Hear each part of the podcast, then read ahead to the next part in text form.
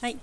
せーの。クジラチャンネル123回目始まるよー。123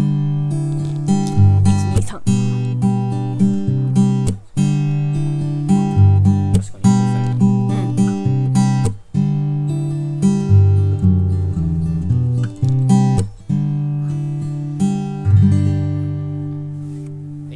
はい、クジラチャンネルは茨城県石岡市で農業や農的暮らしを中心にさまざまな暮らしの実験に勤しむ農場スタッフとその仲間が響きになることをワイワイ楽しくおしゃべりする番組です暮らしの実験室ラジオ局の頭文字を取ってクジラチャンネルとしています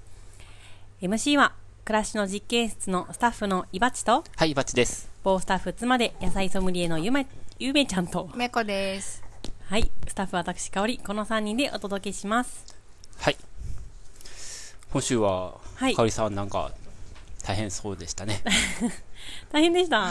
でお子さんがはい次々と変わる変わる熱を出して、今日はあの子、はい、次の日はこの子うんという感じで、うんまあ2人しかいないですけどうんうんえあの子この子またあの子に戻ったのうん、うん、うんなんか結構しばらくでもなんか、そうでいましすたよねねうんうん一、人熱出すとその次の日も休まないといけないんですね、はいはいはいそうですよね、うんそれが24時間ルールがそうそう24時間ルールがあって24時間経たないと、うん。で、うん熱後公演できない24時間みたいなやつね。そうそうそうそうそう、んでそれが2人いたので、うん。うん。結果的に木曜日まで、うん昨日までずっと子供がいつからいましたねきえっ、とえ先週の土曜からおおおうーん、大変だかうちもそんな時あったな。あったよね、うんまああるねうんたまにあるよねそういうの、なんかう、ん、水曜日ぐらいになると悲壮感出てくるよね。 火曜日の夕方かな。もうなんか悲壮感出てくるようね。ん私なんか結構割とずっと私が見てたから、うん。ハジさん今イノシシ対策に忙しくうて、ん。うん。うん。でだから一人の時間が欲しいってやっぱなりました、なるよはいね。 15分でいい一人にしてくれ うん。なるよねで。もなんか子供が私こもったんですよ部屋に、うん一人になりたいと思って、はいはいガラッて開けてきて「母さん遊ぼうよ」子供結構元気なんですよ ね元気元気熱出ても元気ですうねうん、んうんまあでも両方同時じゃなくてまあまだ良かったかもうん長かったけどうんん。片方ずつでいやーどっちを取るかですよね。うん短期集中で、両方で、う一ん気に具合悪くなってもらって、ん 具合悪くなってもらって。でも取れなもいもらっん。てこっちはね、ボールはこっちないもんね。うんうんい。やそどうっちがいいのかなどっちのパターンもあるけど、うんまあねえ、ねだい上の子がだいぶあのイヤイヤ期抜けて、うんうんなんか二人っきりでもまあまともに会話ができるようになってきたので、まあそうねその時によるかな、うん年齢とかそうねうん、うんまあ熱あるけど元気ってのが厄介だよね一番ねねうん、本当だよね暑いしねう、うんん、でもね涼しくなりましたねそうですね今日なんかうんは爽やかですね、今日ずいぶん昨日かな、うん昨日も涼しかったそううんね、そうですねう。ん、うん今日も2 5 6度なのかなかうな、ん、うん秋来たねいややっとですねねえもう9月も終わるっつうのにねえ早っちょっと涼やかな風がね吹いてきましたえ、ありねがてえありがてえ、まあそんなこんななんでね、あんまり大したニュースが、もう何してるかもう本当わかんないですよ、 ああ子供具合自悪いと分なでんか手一杯ですも手んいっね。ぱいでしたね。うん。農場なんかありましたかいやー、僕もまあ、僕は個人、個人っていうか、農場的にはあまり何もなかったかもね。僕は、まあ、醤油仕込んでたんですけど、そうです別よに。そんな大したニュースじゃないんで、あ、でも結構面白いことしてませんでした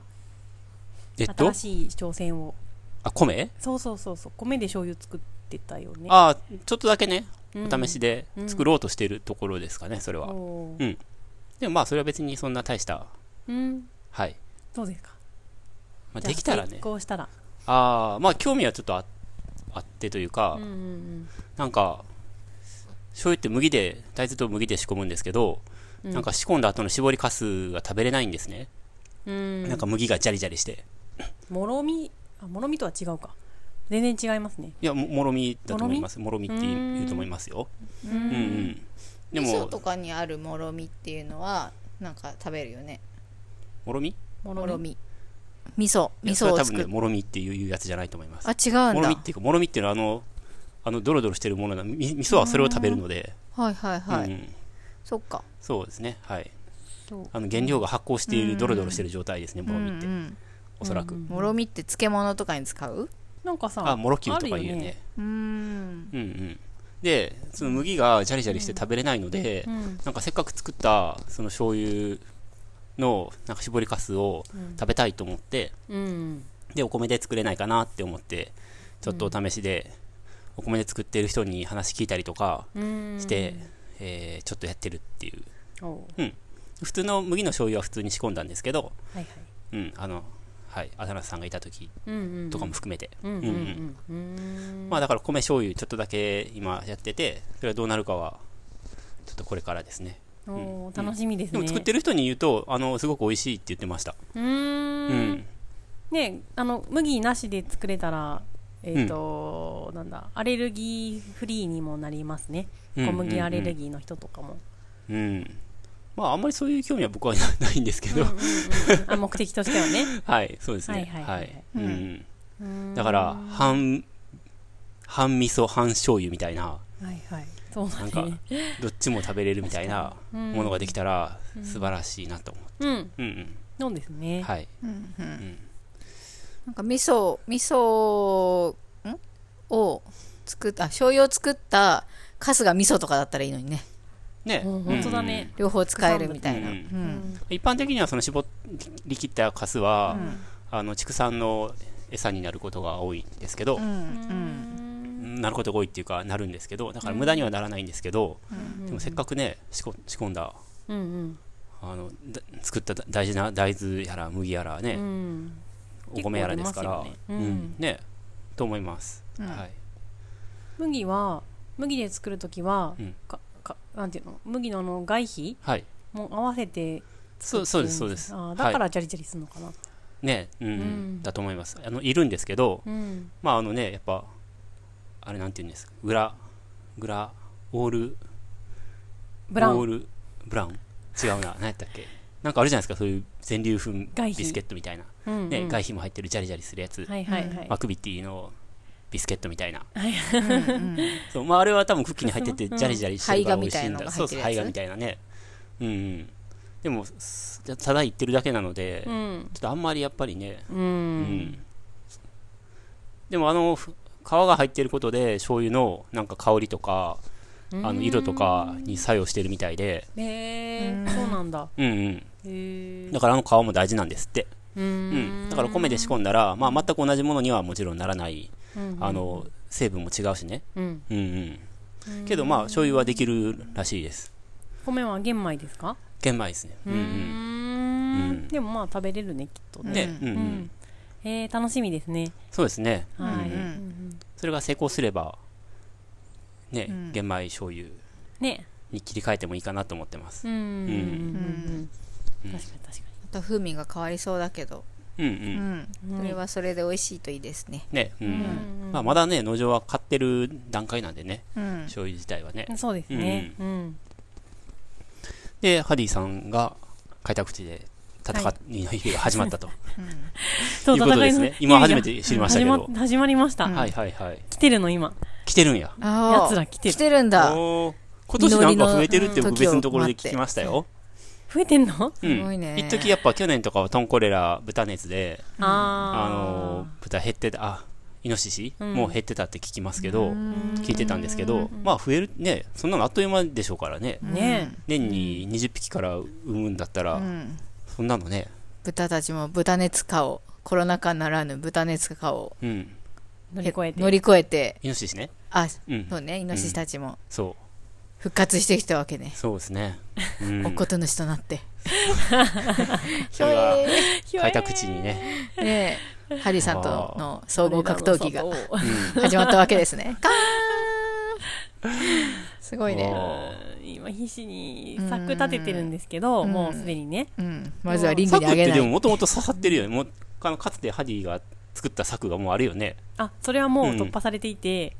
それはもう突破されてるもうとっくにはい突破されていて、うんうんでさらにその内側にうん。今やってる田んぼの,、ま、のなんていうの本当に田んぼの際、うんうん。あぜんのあ田んぼとこ自体にの方にね田んぼ自体に、うんあのネットしてるみたいなんですけど、はいはいはい要するにそのディズニーランド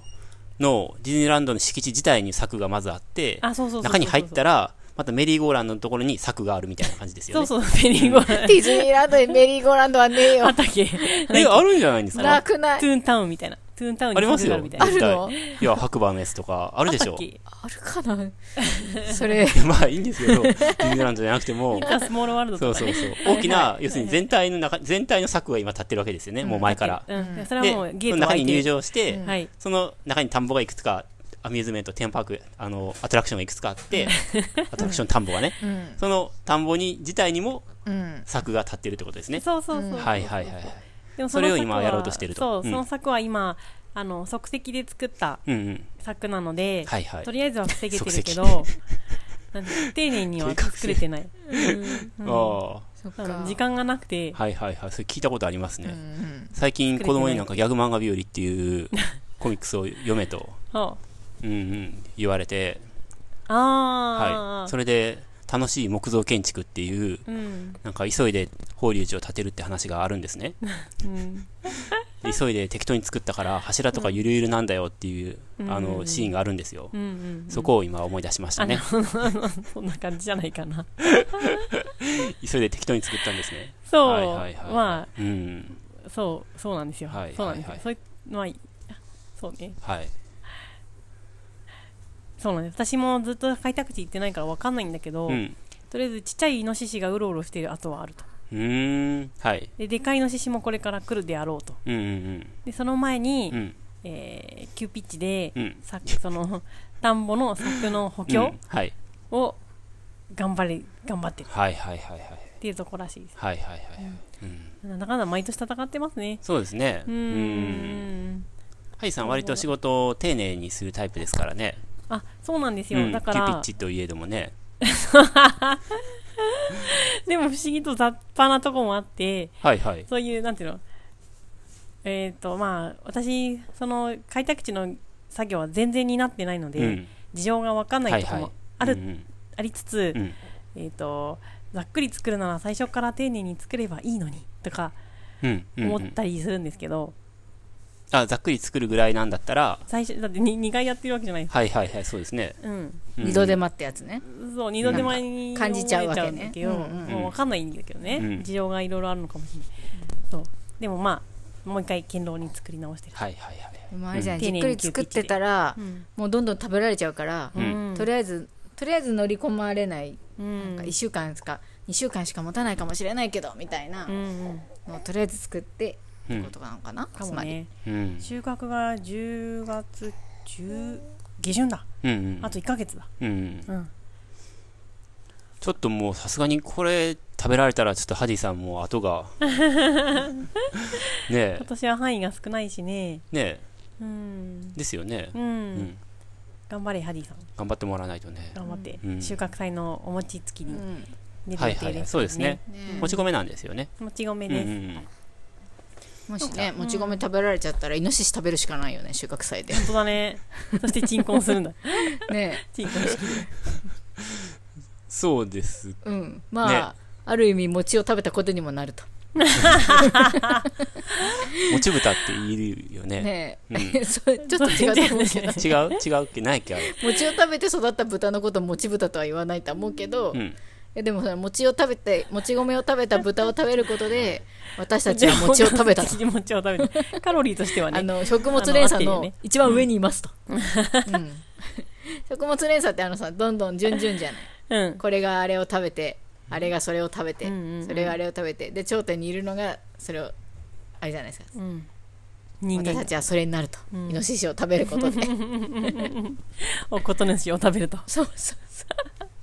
ある意味あのうんいいのかもしれないけ ど、エネルギ順ー番でね的にはうん転換されてるねうん、うん先にね美味しいもち米を食べてもらって イノシシに餅はねうん食べたいですねうんじゃあハディさん励ましてそうならない方がいいねはいそうだねじゃあ次行きますかはいえーっとメッセージのコーナー行きましょうかね 来た来た来た来た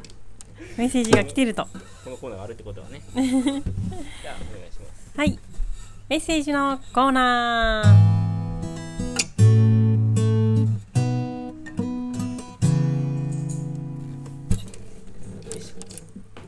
はい、はいこのコーナーではねえーー皆さんからのメッセージをはい。読ませていただきますこのコーナーがあるというこ とは、あの方からメッセージ届いたということですね。はい嬉しい。じゃあ読みますね。はいクジラネーム、まー、さん。おいーつも楽しい放送ありがとうございます。先週は無断不登校をしてしま い、ご心配をおかけしました。なんか学生時代の頃もこんな感じで授業の課題をやろうやろうと思いながらもなかなか手をつけず、前日の夜になってしまい、さあそろそろやろうやろうかなと思いつつ、ちょっと眠いから少し寝てからって感じにで朝になり、まあ今日は提出しなくても来週でもいいはずって感じでサボっていた頃を思い出し ました。何年経ってもこういう性格って変わりませんね。というのが一つ目です。はい。いいですよいやね今まで相当書いてくれてますからねそうですよね。どんどん無断不登校してもらってね。ううんんうんうん無断不登校っていいですね。ねこの言葉、新しえねえい。うん。不登校登校ね、うなんん。か学校に行くの登校じゃないく、あ、そうですね。は手い。紙を投稿、うんうんううんん。ねっていう投稿ですもんねうんうん。なるほどねはい。うんでもね気負い気負いなく投稿してもらって気負いなく不登校してもらって、ううんん。はいでもなんかやり続けてる時っうて、んなんかこう、ある種乗ってるっていうか、なんかこう、出してると、やっぱ出してるリズムっていうのが、うんなんか出来上がってくるじゃないですか。うんで、一回、なんか不登校しちゃうと、なんか、急にもうなんかちょっとリズムがなくなっちゃうみたいなことってあるじゃないですか。うんうんわかりますうんなるかもねうん。うんだから投稿し続けましょう、やっぱり。はいちょっとしたことでもね、うんいいんですよねう。んはい。今週はあんまおもんなかったと かね特にそコうねメントなしとかねはい。まーさんすごいいい人だから多分ね、いろいろ考えて、ねいいようにこうまとめてくれたりとか。はいはいちょっとね、負担にならない範囲でね。感想とね次の私たちの次の話題提供までしてくれますからねねえいつもねうんね、うん。はいはい。文章うまいよねうんうん楽しいです前々回121回目の放送で子供に名付ける子供につける名前論では伊庭さんの分析と考察がとても面白かったですうんひらがな1文字の名前をつけるとしたらうん何がいいかなと考えているうちにうん数日が経ちうん子供に聞いたりもしましたがしっくりしたのが思いつかずにうん木曜日木曜夜のタイムリミットを迎えてしまったわけですうんこれじゃないですかひらがな一文字って私がゆやっめたちゃやつんがかはいこれに悩まされたんですよまさんきっとみがいいよみみみみが私はおすすめですねなんか可愛くないみああ肌身いいと思うようん肌身みーちゃんみっちゃんね みーちゃんうんうんなんかいいまあ女の子だったらみみーとか可愛いな男の子だったらむむ岩にむむっくんとかね あいいかもねおう勤むとかね進むとかあるからねおうあそうだね むっくんむっちゃんとかうね、んうんあるからねいいかもしれない可愛いねむ確かに。むうん病院だかはらじめましてむですたとかでもいい。茨城むさーんってパあたポたポパピポペポン可愛いよね 一気にゆるキャラになるよ茨城ポぽね。ぽ。うん。 肌パピはピもう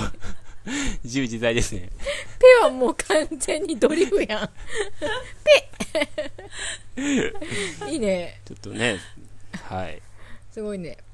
そんなわけでねえ結局多分いい案にたどり着かなかったわけですよ、楽こしいれな。そうですね。うん。悩ましたんですよ。一言ちょ 50, っとゆめ50ちゃ個あんる。からな。うう。ん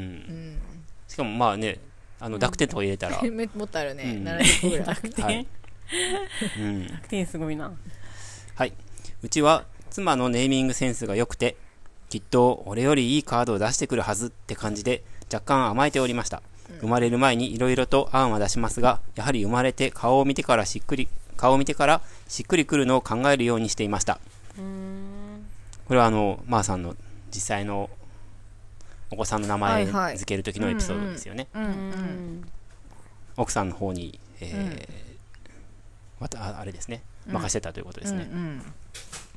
これからの時代は今よりも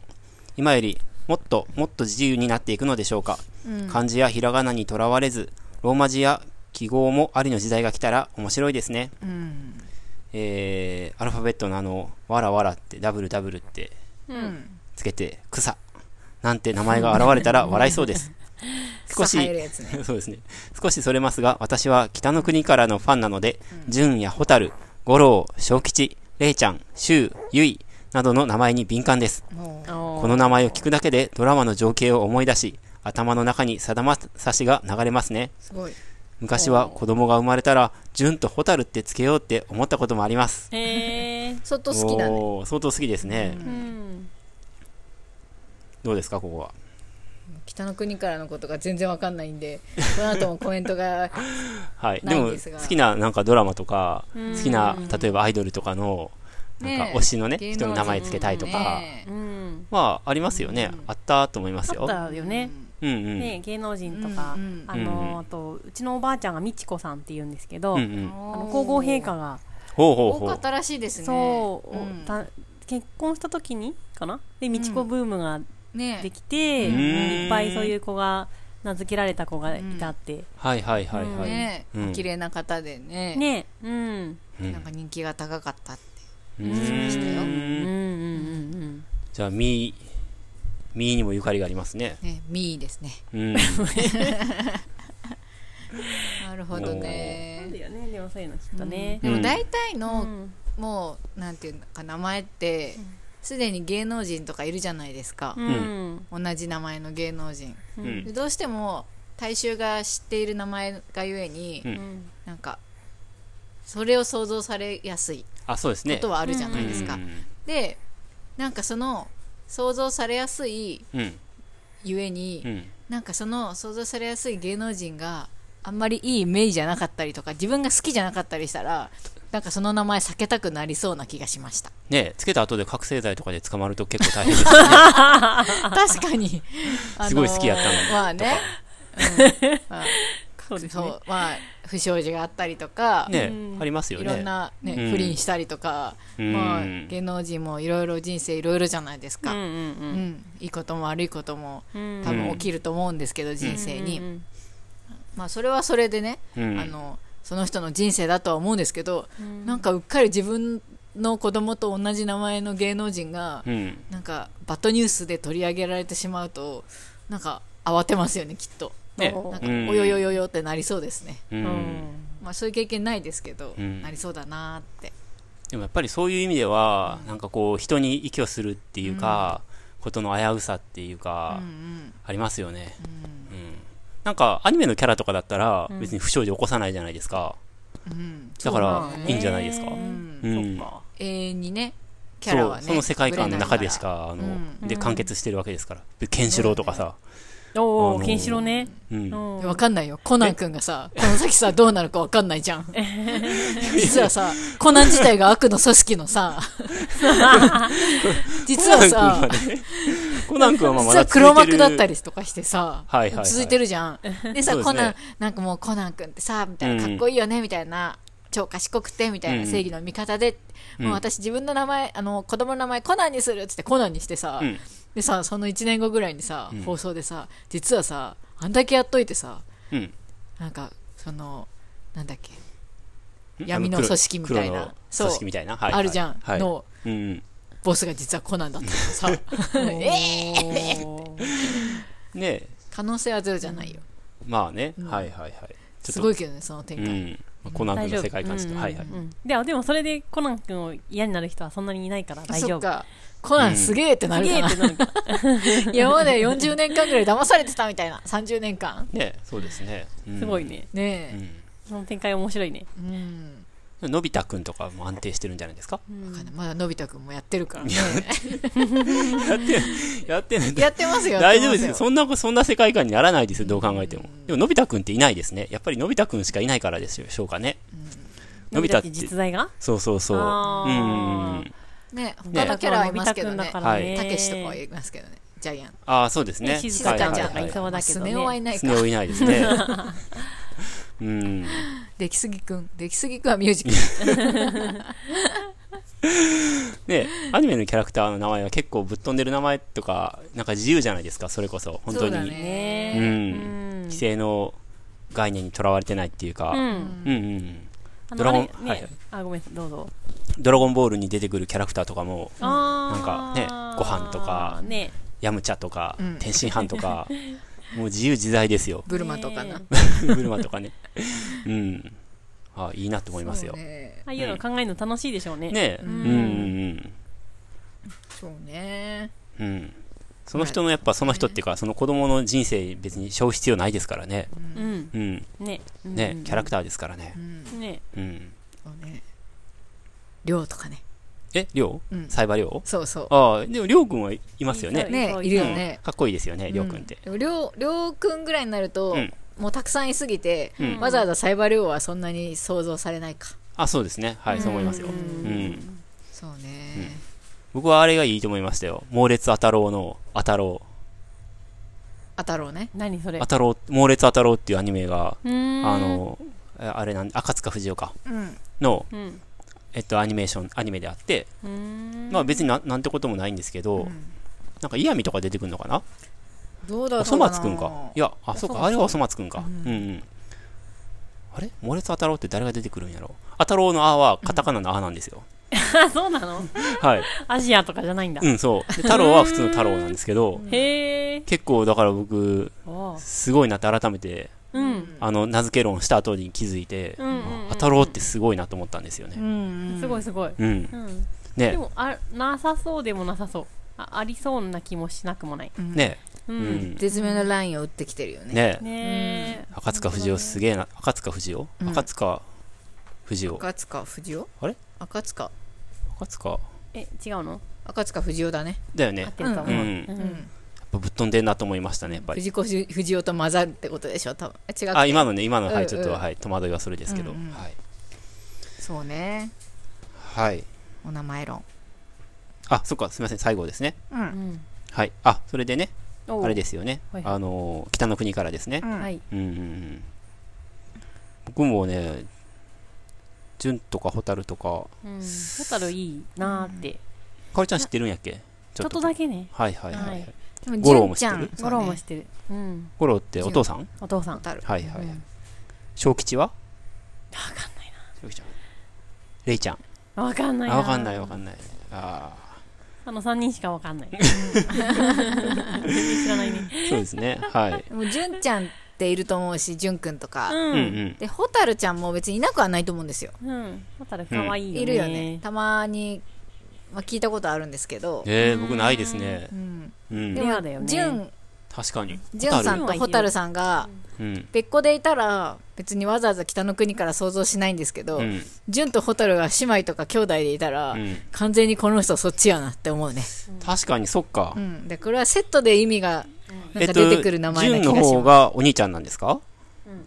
で蛍が妹、うんうんああ、やっぱそう、そうですよね。うんそういう順番で生まれて、ね、うん運よく生まれてこなければ、やっぱつけがたいですよね。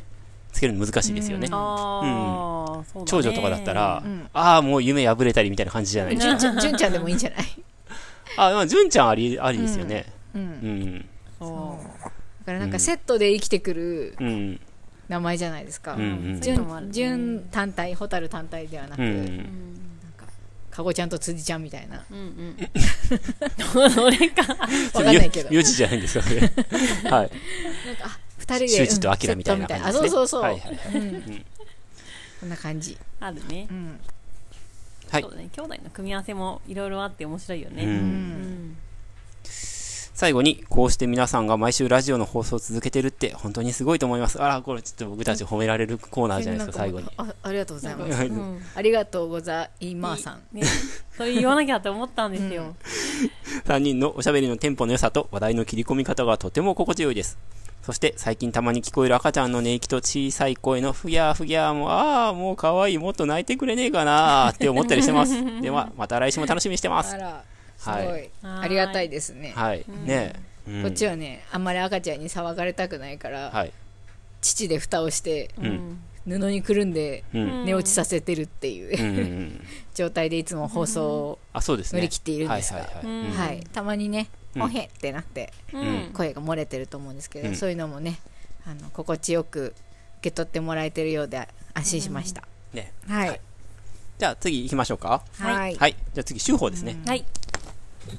確かにねもう3年、まあ、2年半ぐらい喋ってんだもんねねねえすごい上です達よだね別にねじゃあずいきっとまだすらだらはい。 せーの。ややり抜き手法。は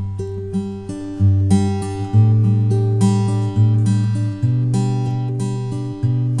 選びました選んでないこのコーナーでは毎週発行している農場集法の中から一つの記事を朗読して味わいます。僕選びましたよかおりちゃ何んのですかにしようかと思いました私はい私なんか。僕でもこれ思ったんですけどはい。別に打ち合わせしてないじゃないですかうん。で先週うん。あのニュースで、うんえっと、アタナスさんの話と、うんえー、ソーラークッカーの話どうしようかって言って、うん。週報やったっけニュースかいや、ニュースやね。ニュースニュースうんうんで、アタナスさんの話したじゃないですか。うでん。も、今週報にかおりちゃんがアタナスさんの、あ、先週報か、うん今から選ぶ記事の中にね、うんアタナスさんのインタビュー記事が載ってて、うんあ、これあるんやったら、これ今週にしとけばよかったと思ったんですよ。うーんうん。うん。うん。インタビューしたんだ、まあね。そう、う。うんん。でも、その話も先週したので、うん。うん。まあ、今週はいっかと思って、うんうん。うん。えーソーラークッカーのはいあ、そっちね。記事ねはいはいはい。うんはいはいうん。がいいかなって思ったんです。はいかおりちゃんはじゃあありますそれでそう しましょう。はい。はい。ゆめちゃん読む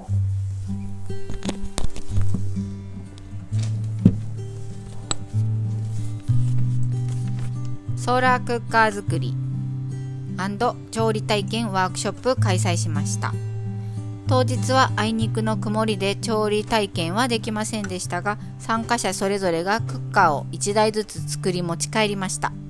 講師の方が晴れ間を縫って持参した高性能クッカーかっこパラボラ型真空管理箱型などかっこ閉じでたい焼き焼きバナナ蒸しかぼちゃなども作ってくださいました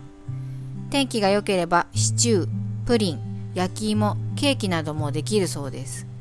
お話の時間では使い方のコツだけではなく世界での使用事例や環境問題や災害対策としてもソーラークッカーが活躍することを知りましたソーラークッカーの大きな可能性を感じたひとときでした実はソーラークッカーのベストシーズンは秋と冬つまりこれから晴れが多く空気が澄んでいるからだそうせっかくなので農場でこれからもいろいろ実験してみたいと思います香りはい。はいはい。よくわかりましたね。はい。ソーラークッカー楽しかったです。うんうん。はい。主催者の私が一番質問を、あ、食い気味でね。ねはい、やりたかったのうで、ん。めっちゃ楽しかったですね。ううんんうんどうやって作ったんですかつまり。つまり、うんえっ、と、プラ、プラダン、いわゆる、プラダン売プっラてまスチすッよクね。段ホボール、ームセンターでね。うんうんうん段ボールなのかなまあ、プラスチックの、構造はでも段ボールみたいな構造してますよあねあ、。そうですね、うんなんかなん中かが空気の層みたいなのが網ある感じの網でそうそうそうそう、そうそうそう。あれとカッターうんと、うん両面テープと、うんあと災害用アルミシートってわかりますかはいはい、わかりますうんわかりまうす。んペペララッとペしたラのうん銀色のやつ、うんあれを使って作りました。うんうでん。体に巻いたりするようなやつそうそうそう、すごいんだよね、あれ。巻いたことある。ないないない。高いあったかいめっんじゃんち。ゃあったかいんですよ。うん。えちょっと巻いただだけで全然わかるぐらい。うん今年の冬巻いてみようかなうん。うんおすすめ。うんうん。寒い時巻くといい よ。すでもなんかギラギラしてるよねっごい光るんで。でねもあのさ、銀マットみたいなやつもさ、やっぱうん乗った瞬間あったかいじゃないですか。不思議だよね、あうれ。ん、すごいよね。うんうん自分の体温であったい。かいんだようんねつまりそうやでうんそうそ体温を逃さないってこう。と。ううんん。跳ね返ってくるんですよね体温体温が反射してる跳ね返ってくるみたいなうんうんすごいうね。ん。まあその反射力を。 36度とかはあるじゃないですか、うん大体あ3うんうん5 6度はあるから、うん3 5 6度ってあったかいじゃないですか、うん。それがね常に肌に触れるみたいなねうんイメージか。な、あんなペラペラなのにね、すごいよねね。うん。うん。をはい。その反射の力を使ってうん。うんで八角形だ、うん、何角形だったかな、まあ、とにかくあのでっかいサッカーボールの内側みたいなやつを作るんですよ、はいはいはいはい。アンテナみたいな感じですね。アンテナみたいなはいパラはいはいボラアンテナみたいなやうんうんつな形ううにん切ってうん貼って作るんですね、うん。うんでそれの中にクッカーを置いて、うんえクッカーっていうのは専用の中。調理カンカンですうーん。ア何でルもいミいの缶とかスチール缶とか熱伝導率がいいやつ、うんうんうん、熱を通しやすい素材のやつ、鉄とかちょっと熱はいはいはいはいされにくいので適してなくて、であとその缶は黒いアルミホイルでうん。覆って、うんさらに熱伝導を良くする、うんうん。うんさらにうんえー、とそのタイプのクッカーだとそれを、えー、となん溶けない OPP 袋、うんまあ、ポリプロピレンう。うんんだったかな、うんうんうん、うんのその溶けないビニール袋う。うんん透明のうんでくるんで、うん。そうするとその空気の層が缶との間にできるのでうん。も。でそれで保温される、はいはいはいうんあ、じゃあパラボラアンテナ自体うはん、なんていうか、蓋はしないのね。蓋はしないですはいはい。じゃあそれは多分熱を集める装置で、そうそうそうそうそで、その次にうん、えっと、ビニその袋を通ってう、うんで、そのカンカンの中もさらに熱されると。そうそうそうそうそううでーすうんうんでカンカンの大きさはだいたい 20×20 センチう以ん。内ぐらいの大きさだったら大きいね入るようになってて、うんでそれで、まあ、でっかい飯盒とかもちょうどいいんですけど、はいはいはい。うん、うんうんそういうので、えーっと割と蒸す系ができるかな、うん。そうだね。じっくり茹でる系、蒸す系うん。でプリンとか、それ周りにうん、アルミ、うんアルミっていうか銀の、うんあれあれアルミなんだっけ、うんうんうんうんがあって、うん屋根のないアルミの家みたいのがあって、うん例えばねそうそうそう、でその中にビニールハウスがあるみたいなうん、そうね。そんな感じそんな感じやそね。んな感じさらにその 中にうん。ディズニーランドがあって、えディズニーランドでさらにその中になるほどね。はういんはいはい。こんな感じわかりました、わかりました。写真で言えばビニール袋の中にはクッカーがあるんでしたっけそうです、そうですよ。ビニールはい袋の中に、その他は熱飯伝盒みたいなのがあうると、んうんうん熱伝導のいいアルミ製で、アルミ製とかのやつでさらにアルミホイル、黒アルミホイルでくるんであるやつがある、うんそう黒のマジックで塗りつぶしてもいいんだけどとにかく黒いっていうのが大事で、保温するって感じかなそれはしる収熱するんじゃない光をそうそう収熱する収熱か、うんなるほどなるほど、うんうんうーうんんじゃあさ、そのさ、えっと、パラボラ、まあ、うんパラ、言って今仮にパラボラって言うけど、うんうんパラボラアンテナ上のところに、こう手を、え差し伸べ、かざしても、うんあんまりあったかくはないの。うんあそれなりに暑いですよ、はいはいはい。それなりに暑いけど、ど、でももなうすぐバーンって開いてるから、うん熱は逃げるよね。そうそういやそのやけどとかそういう感じじそうゃだない、よね。はいはいはいはい。見るとめっちゃ眩しいけど、ああ、なるほどね。 眩しいってなるけどうじゃあじっくりそれでじわじわうん熱上げていって、そうそうそうそう、んでもうん結構よく晴れてれば、うんうん割となんか15分とかうん20分とかうんうんでなんかできちゃうらしい、はいはいはい、うんそのさ、えっと、ビニール袋うん、の OPP って言ってたけど、うんそれは透明だよね透明ですねそれは、えっと、縛り口みたいなところが緩いとどんどん空気があそうですだ逃からげてい縛きりそうやまんす、、うん、縛るんやパンのあの袋についてるようなあのああはいはいはいはい金くるくるく針るっ金とみたいなやねつ、うそうんうんうんあれで縛りますはいはいはいはい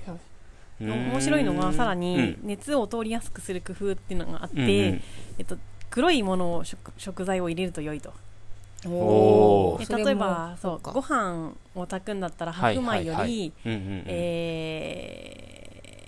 ちょっと醤油入れてうん茶色おくーはいはい茶色はいいご飯うんうん炊き込みご飯うーんとかの方がいいし黒豆ご飯うんうんはいはいはいとかの方がよく炊けるへえそんなちょっとしたことででもいいんだそうらしいあうんとこうのんナスうんおーはい入れるとかケーキだったらうんうんあのーただのパウンドケーキうんうんとかじゃなくてチョコかごまとかうねんあチョコとかあねごまはいはいねはいごま ごまかうんイカスミとかごまなねいやイカスミパエリアやなまさしくそれだねうんうーん海苔とかおお海苔でもいいのかあ、海苔ね。あ、そっかそっか。海苔いいですね。うんなんかそういうい黒い食材入れるとうんより熱が通りやすいらしはいはいはいくうん面白いなって思いましたなるうんうんそうでその今回作ったのは簡易的なやつだから、うんまあそのくらい 20×20 ぐらいでほど。うん。じんわりゆっくり的な感じなんだけど、うんまあ、書いたように他にもいっぱいいろんな種類持ってきてくれて、うんうんあのーオーブン型うん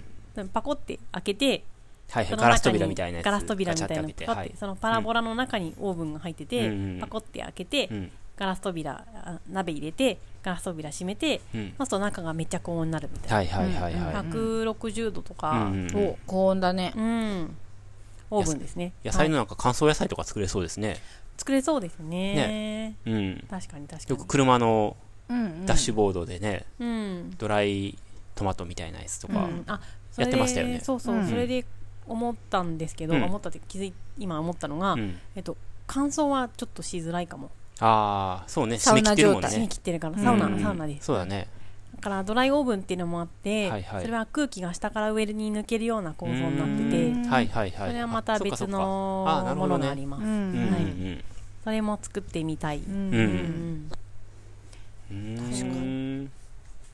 で、ね晴れの日が続いたからうんやろうと思ってたんですよ、ううん んでも子供がいたんですようんなるほどねだかなるほらどねあんまりまだはでいきてはないい,、はいはういんでそのさ鍋っていうのはまあ 20×20 ぐらいの大きさだったらできるっていうことやけうんうどんうんそのアルミ製の鍋がいいわけですよねそうですね、うんううんステンレスとかはちょまっあと、キャンプとかで使うようなやつでいいのかなそんなのスチールそんなのってとかでなもなんなのそれつまりうんとキャンプで使ううんあの薄っぺらい薄っぺら軽い鍋あるじゃないですかうちにもあるんですけどうーんなんかスタッキングって言ってちょっとこう重ねやすかったりとか取っ手がこうくるってなってあアウトドアそうそううんみたいなやつね、うんキャンプ用品でね、はいうはいんううんんあるんですよ割あとあれ薄アくルミて製なんですかアルミのものとステンレスのものがありますうねーんあとスチールとかうん、なんもあるし、かチタンみたいなのもありそああチるタンかもあるもこんなのねないチあターン軽いかな。うね、ううんんうんまあアルミが結構熱伝導いいんじゃないかな、うんその中でも、うん。ううんんううんん、あでもアルミ鍋ってありますよねう、うんんうんうん。よく考えたら、ううんんうんうん熱しやすく冷めやすいのかなうんやっぱうんり、うんううんんうん。アルミって僕よくわかんないんですけど、うんその材質、まあ、ハディとかこういればいいあれ知ってるかもしれないんですけど、うんなんかその熱を反射するじゃないですかアルミがうん熱が反射するからあったかいわけですよねうん体温あがーその外に逃げないわけですよねうんうんそれはその熱を反射してるからだと思うんですけど、うんほうほうでも熱を通しやすいんですよね熱を通す、通す、溜め込みやすい。伝わ伝えやす い、熱伝導率がいいんですよね電動率いいですねだから熱を伝えやすいんですよう、ね、うんん。でもえっと反射するじゃないですかアルミマットとかに座るとすぐにあったかいのは、うんそのすぐに熱が跳ね返ってくるからですよねうんうん。うんさあああ、これを知ってい。るクジラさんがいたらぜひちょ っと僕それずっそうだと、ねまあ調べたことないんですけど、うんなんか不思議でうー。うんんそういうの不思議に思えるっていうところがすごいね本 当ですね。ふーんって感じ今ごめん説明聞いてもふーんってアルミ缶アルミ缶って最近あるのかなみたいな感じスチール缶ばっかりだなみたいなはあ、んそっアかルミがほら、ビールの缶とかアルミじゃないそうですよねあそっうかんう。んうんで、ほら、ホットのコーヒーとかはスチールだよね。うん、アルミの方がより柔らかいよね、う缶ん。とペかコだとペコしてる感じ。加工しやすそうですよねううんんううんんううん。ん、うんそのぐらいのイメージしかううんんアルミなんか今高くなってるるってなんか聞きましたうねんねそうなんだ、うんうんなんで、原料不足でうんうんえ原油原料原料資材高騰 資材強盗でね適当に知らない言葉並べ並べちゃいましたけど、はうーいんとても1円では作れないらしいですよ、あそうなうんん、だ、 1円玉はおうえそうなのうんえー、うん赤字じゃないですか、ねへええかなまあ、そうや1円ったらどそうんしよなう今ね使わないからね、あそうですねんはいあんまりねえー、あのやっちゃんが案外素材のことは詳しくてあそうですよねキャなンんプかし詳たしかそうらですよねうんうんあ熱伝導率と素材の関係についてはうんかなり詳しかったですあじゃあお聞いたこと教えてくださいようんはいあそれ ねあはいはいはいはい顔に今動揺が広がるあーあ、はいあの熱伝導率とかは、はいの話は、はい多分ハディさんはいはいはでいすけど、うんうんでえっ、うと、んえーやっちゃんあのねうんえっ、と聞いとたに情か報くでチタン覚えはているうん軽いとうん軽いけど高いそうですよね高くて熱動連動は良くない。うん、陸上のね、なんか、うんあの靴のうん。裏っ側にあのトゲトゲみたいなのあるじゃないですか。おう。スパイクみたいなやつスパイク、スパイクスパイクにピンがあるんですけど、うんそれチタン製のピンっていうのがあるんですよ。うんへでえ。軽いんで軽いから、うんあの陸上の世界とかももう1グラムでも軽くするっていう、そそういう世界なので、うんはいはい、靴とかもね、ううんんうん。で、そのチタン製のピンがあるんですけど、うん軽いからあるんですけど、うんでも高いんですよ、すごい。はいあはういんそうそして割れやすいんです。えー、そうなんだ。もろいってこと脆い。うんうんへー、そうなんだまあ。陸上のやつはね、うんちょっとわかんないですけど。もろいんだ。なんかチタンってチタン合金とか言って、ね、鉄腕何号とかがチタン合金でできてるイメージ。おー鉄そう音なんだなんかロボットとかがああー、昔のそうですね、確かにね。なんか強いのかと思っていましたうん。うんううんんうね、ーん高級品なイメージはありますよね、なんかね。うんうだからあんまりクッカーには向いてないってうんやっちゃんが言ってて、はいはいはいはいああのソーラークッカーねはいはいはいはい。で、アルミはペコペコしてて、うんでも今はアルミのものはそのビールとかうんそういうぐらいで2 0ンチ ×2 0ンチなんて大きいものはあんまないよねって言ってましたああ、はいは大い。体スチールはいはいうーん。でスチールはアルミと同じぐらいだったかなうん。熱伝度はまあまあ悪くないうんうんあのペンキの缶とかは何ですかねスチールじゃないあれはスチールなのかなあの硬さ結が構硬めだよね硬いよねうんスチールな気がアルミじゃない気がするスチールって日本語で訳したら何なんですか鋼えー、わかんないなわかんない。わかんないですねう。んステンレススチールって書いてますよね、なんかね。えそうなんですかでも円かもやめねとこうか、やめとこうか。あ亜鉛の円あ、鉛そうなあんだ、うん鉛あー、やめスとチきましょーう。ルウールとかでも、まあったあ、よねいろいろありますよね。鉄に、た例えば、鈴を入れるとか、うん亜鉛を何パーセント入れたら、例えば、トタンとか、うんあのブリキとか、そういう素材もあるじゃないですあかり。ますねあれはだから、その鉄にそういう物質をうん足すと、うーんちょっとの割合の配合でいろい名前が変わるろ、んだまあ、ステンレスも基本的には鉄から作るんですけど、うんステンレスに、あ、違う、鉄に何か、何入れるんでしたっけね、僕、全然化学わかんないですけど、ステンレスってだって錆びないって意味だもんねうんうん、レスおー錆びないレスかレスだもんねおおあれああ、いや、そうかもしれないです合ってねる。そうだよね、うんそうだよね今、何もわからない3人 組うがん、三人わからない知識を披露している時テ間レビ帯チャでンす。ネルでよくあるやつ何も知らない3人がその話題について右往左往するっていう、ねえ、はい。答えでねーってねいう、え、ハディとやっちゃんがいればあ ね、 そうだねもうちょっ一と発深い解話決するがんですけど、はい。でもこの分かんない人がうろうろするのが楽しい会話のそうですね、 はい。肝なんじゃないんですか、そうですね、はい。正確な情報は今、特聞に。いてる人はイライラするっていうそれで、何じゃあが戻ろ う戻ろ正しいんだよみたう。そいなれで、えっと、戻るとすれあ戻っばた、だから、ソーラークッカーですよね。はいここに戻ってくれば何の問題もないですよ。何もないよねはい。ともかくそれでう、んいろんなものが調理できると。調や理できれば、うんうんはいそうそうりたいですね。うん面白いですよすごく、うんやってみると、うんうんうんでそういうね、あのー自分でクッカーを用意するから、はい。そういう素材の話もちょっと意識が向くし、うん。太陽をどの角度で入れるかとか、はいはいはい。うん、もう結構大事う。で、うんんうんなんかソーラークッカーのかこういう角度でとうんか、うんあと季節、うんうん。もうさっきも書いたけどはい。秋冬がいいとか、うん案外ね夏夏じじゃゃなないいんとですか、ねうん、日差なんしで、なんでなのの気温じゃなくて、うん日ざななん赤外線紫外線うん。の強さはいはいはがい。大事でう、ん。えあんまり晴れ夏なはいっていうよね、夏ってね。あそうそうそれもあるし、湿度が高いじゃないですか、うんうん湿度はあのなんていうのそそういう また薄い画面した ね赤外線はい紫外線赤外線だと思いますよ。太陽の赤光が外線、はい。が届きうづん。らい、あ、そうなんうや。んで湿度がない方が、はいはいはい。えースコーンと届きやねすい空気がスコーンと澄んはでるいってはいやつはいねはい。そう空気が澄んでるやつ、うっんてやつなるほどね。うーん。がはい。いいとうん。じゃあ収穫祭とかもなんか作りましょうよ、それで。おちょうどいいかもしれないですねそうそういう話湿度も低そうだし、ううんんうん今回ソーラークッカー参加者とうんコラボしうてんうんなんかできたらいいねって言ってます、ううんんはい、ソーラークッカーをなんか巨大化したらやっぱりそのうん効率も上がるんですかうん上がりますうんうんうんあはのソーラークッカーでインドとかでは給食作ってるって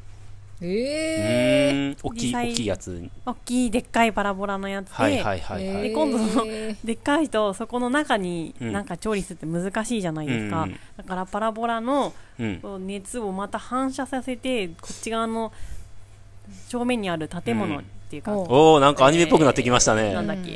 いいですねかまど 悪の組織が、そうなの撃たれてる感じ5箇所てで、うんうん5箇所で同時に発動して、うん術師式がうんうんそうそれを全部破壊しないと、うんはい発動しちゃうんですあー男の子が好きそうなエ世ネ界観ルだギねー5箇所からのエネルギーを1箇所に集めて、うんあそうそうそこでそうそうそうそう、はい、うんそこで超こう、はい高召喚するんですエネルギーうんがはいなんか生そまれれでするわよけですよね、うんはいそうそうそうそう、はいうーんああいいですねそれやりましょ うよ熱は別のとこ送りましょう別のだかなんすらごいねすごいよねこ収穫されて大変なうこと加速器みたいいなじゃないですかなんかこううわー光栄ね加速器みたいなのあるじゃないですか、はいはいはい熱が誰かが通ったらさその人燃えちゃうじゃんそうなのボウって一瞬でカスになっちゃうよ、そうそうそうそう、うんすごいねなんかひすごいよね火の矢を飛ばすとかも言ってなかった収穫 祭って飛ばす飛ばすなんかすごいね魔術炸ちょっと裂チェンでジすしよてますね魔術みたいでいいですね、 ええ火の矢は飛ぶやーやら飛ぶやらうんなんか光の矢は飛ぶやらうんうんでもやっぱ5箇所いややっぱでもやっぱ分かった分かったやっぱ難しいってことが分かった太陽は常に動くから、うんその太陽のエネルギーを常にうんその正面っていうか一番受け入れる角度にうん5つのそのまあ5つじゃなくてもいいけうど、ん装置を同時に動かさないといけないじゃないですか、うそんしてやっぱ難しいですねううんうんんねうんなんまあか人にさアルミの板をうん貼っといてうんその人がちょっとずつ動くっていうのはあでもわかあごめんあ今聞いてなかったごめんちょっと盛り上がりすぎて手 を例えば12時正午に正午にぴったりその角度になるみたいなあーカわかチるッみたいなカチッうんうんボンみたいなでそれまでに止めないといけないみたいなやつです今度止めないといけないのあの主人公の方はねうん主人公って 誰主 人公いや誰わかんないけど参加ほら 者勇者様そうですそうですうはい、うん、ーんでそういうの設置する方は大体悪の組織じゃないですかまあそうですねうん農場じゃんそうですよ参加者が勇者様ってこといやでも収穫祭の場合はそれで調理がされることが大事なんで、もう全然わかんないよはいいいですねじゃあ収穫祭でぜひ、楽しいよねはい、はいまあ5個とかそういう循環させるとかは嘘ですけどはいねあうのん太陽の魔法を使ってね、魔法料理、理を作りましょねうはえいうんうんねどんなものができるかねうんうんねえ大量にはちょっとできないんだよねうん悩おましい茶をよねの沸かすとかはできんのあんとねお湯を水って温まりにくいのねそそれこそ熱伝導悪いんだよねそうかそうかそうだからえ茹でるとか、うんうんお湯をふかすととかかはあんまり、うん芋ふかし系は芋ふかし系はいけるあじゃあふかし芋とかはいいかもですねうんうんえねどういう意味どういう意味えソーラークッカーで調理するもの茹でるのは難しいけどちょっとぐらいの水分だったらいいっていう意味ですか、むそう蒸す芋を水蒸分す蒸みたいすな蒸す系とかあ蒸す系だったらいいって言あったとのね、具材多めで、はいはい水分少なめで、うんうんえー具材の水分で煮込む系とか、はいはいはいはいラタトゥイユみたいなやつ、ねあそううんそういうやつそういうやつ、ほうはいはいはいはいでも季節的にはね茹で蒸しじゃがうんバターとか、ねさつまいも蒸したりとか、ううんん、何度ぐらいになることが期待できるんですかあそのオーブンも実はおうんお借りできちゃって、あ普通のそのうん、あの普通の作ったやつだった作らったやつ、うんへーわかんないまだ実験してなあいそのっでか、はいはいはいでもでもお湯が沸くとしたら100度にはなるってことですよね、お湯沸くのかなまあまあそうですねねそうですうねんでもある意味低温の方が芋とかは糖度が上がって美味しいかもしれないよね、うん、ああ低温じっ80く度りぐらだいでとねすごく美味しいですよね、さはついまはいいもはっいて、はいうんうんねもしかしてじわじ確かわにじわじわ、うんうんなんかそう結局クッカーのワークショップの日も曇りだったし、うんそれ以後も私あんまりできてないんでわかんないんですけど、うんはいはい講師の方曰く、うん太陽の光でうん調理したものは、うんなんか普通に作ったものと違うって言ってました、そうなんだ味わいじが違うんだっゃてあそれをクイズにしようよおークイズはいクイズって何ですかえクッカーで調理した焼き芋と いいねどれでしょうって、トースターとん蒸し器でそれぞれうんうん普通に調理しあいいねた、うんうん、はいおおねまあ、楽しいですね、うん楽しいねすごい楽しいねそれねうんうん、うんでもなんかそうなりがちだよねわかる私も焚き火料理する身としては、うん焚き火で作った料理はなんか違うって思ってるから、焚き火ストーですもんねそうですね、ねちょっとソーラー界隈とは、う。うんんうんうんその辺はなんとなくわかりうんわかるような気がしますね。なるほど、そうですね。ううんんそういう比較とかするのはやっぱ下品ですかね。えどういうこと？えああた比食べ較比べみたいな。いえいいじゃんえいいじゃん。楽下しいじゃない品ですかじゃなくて下世話でしょ？や、これは下品下品だと思いますよ。えそうかなうんうん。全そ然うじゃなだいですよ。か。はい。俺に下品な気持ちがあるからかもね。そうかもね。はうい。いんや、雰囲気が味に反映されるって話じゃないですか、今のゆめちゃんの言ったことっていうのは。んういやわかんないですよん本当に赤外線とか、はい。紫外線とかあ、うんそうだ赤よ外線ね。かうまみが。うんうまみがんかもしれないうん。あ、そうですよね。あ、でもじっくり調理した方が美味しいに決まってるのは間違いないですよねう。うんん。ね。うん。ううんん。薪の力とかねうん巻きはね、よく言うもんね。薪言うよねうん。巻き巻き巻きで炊いたご飯うまいとかさ、ああ。赤外線がなんちゃらとうかさ、ん。ねでも薪で沸かしたお風呂は別に僕普通なんで。柔らかいお湯が。柔らかくないの普通普普通か通ですかね。ううん。農場のお風呂広いなって思います。うん農場のお風呂普通にボイラーで沸かしたやつですけどうん、うん灯油で沸か沸かしてますけどうんうね。ん広いお風呂っていいなって思って、農場でお風呂入るときは家のお風呂狭いんです家ねの。お風呂はね、まあ、狭い薪んだかもしれないですけど狭いですからうね、んそうかうんうんはいじゃあぜひそれもやりましょはい魔法ううんねうんう太ん陽の魔法を太陽のは魔い法召でね喚しましょうはいうん。はいじゃあメニューちょっと考えときますはーい、はいじゃあ次行きましょはいお雑感ですねはいかおりちゃんのそを、はい今日は私がじゃあ、ジムで行きましょう。はい。はいせーの。か香おりりのの雑感雑感ココーナーナーー。なんだっけかおりちゃうんまく喋れるかな言ってたわね。結構短いですよね、定時としては。そうですねうはいあのーあ訂正でもなんかあんまりまとまってないんではい雑感をだらだら喋るので、はいこの後なんか気になったことを拾ってもらえればとはいはいはい、思いますが、うん今日は僕一応考えたんですよテー本をマちらっとだけ事前に聞いたので、うんうん考えてはきました、あ本当に、はい、でも喋ってくださいまあじゃあぜひずぜひまた、ははいい、えっ、と今読んでる本があって、うん。ずっと気になってたんですけど「ありがとうもごめんなさいもいれいらない森の民」と暮らして自分人類学者が考えたことうはんい奥野克美さんという人が書いているはい本なんですね。うん。で、えー、とこれをきっかけに私は今「ありがとう」と「ごめんなさい」についてうん。よく考えてるんです。うんうんで、えーっとまあ、この本をちょっとちょっとだけ言うと、ううん。つまりこの、えっとね、どこだっけマレーシアメキシコバングラディッシュ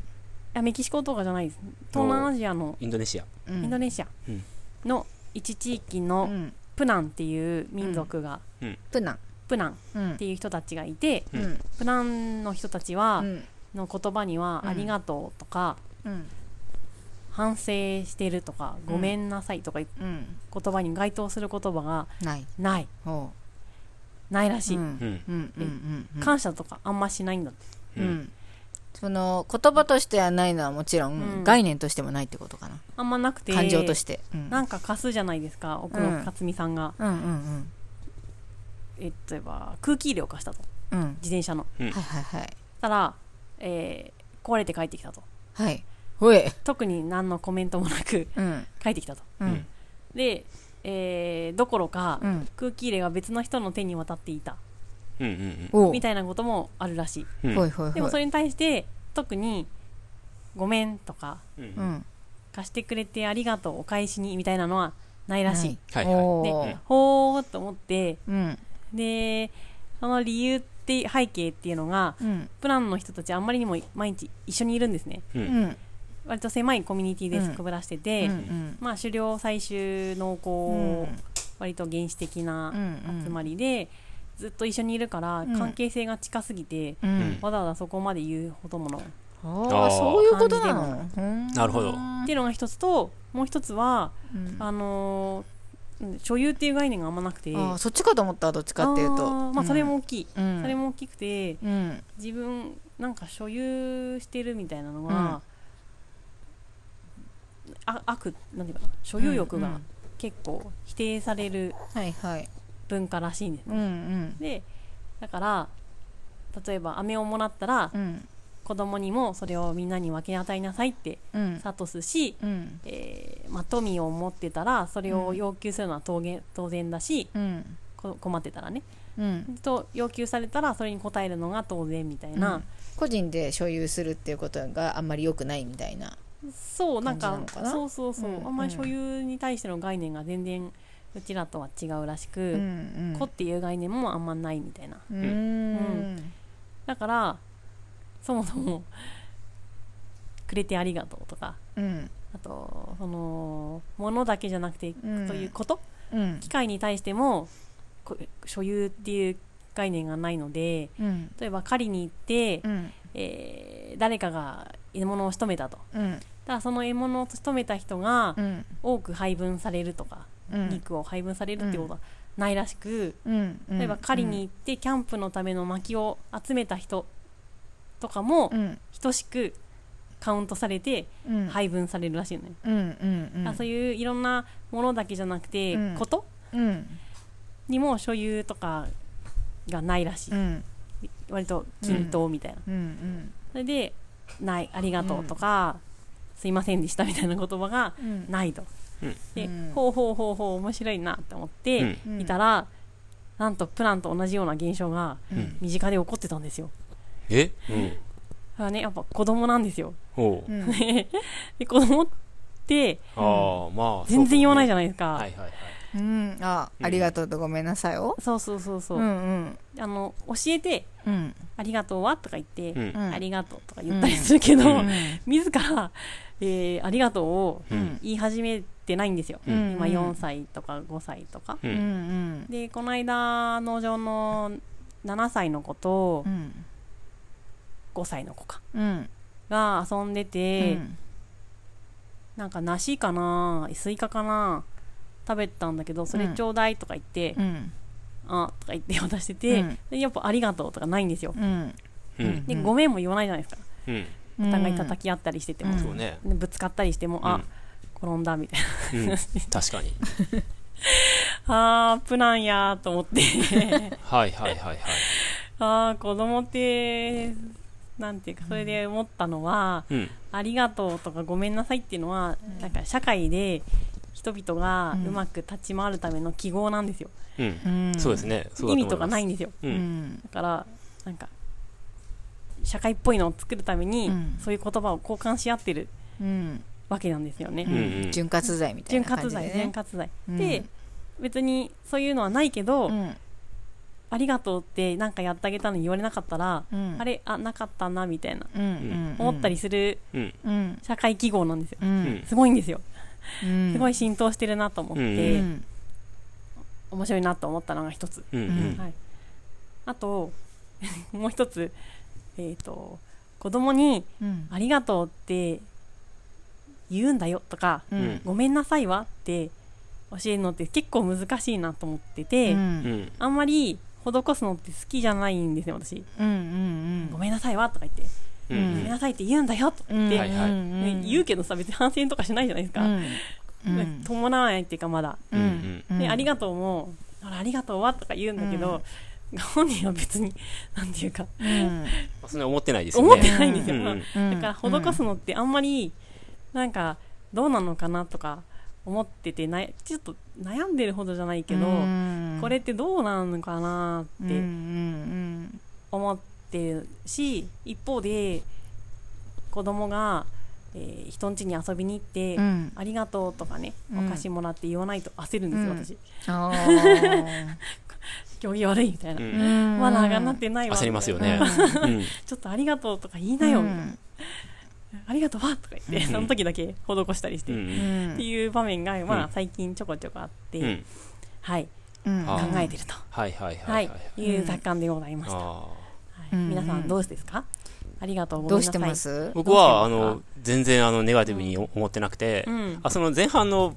パートは、うんあそうかと思ったんですけど、うんうんでもそれってつまりやっぱりそのある程度閉ざされたコミュニティというか、うん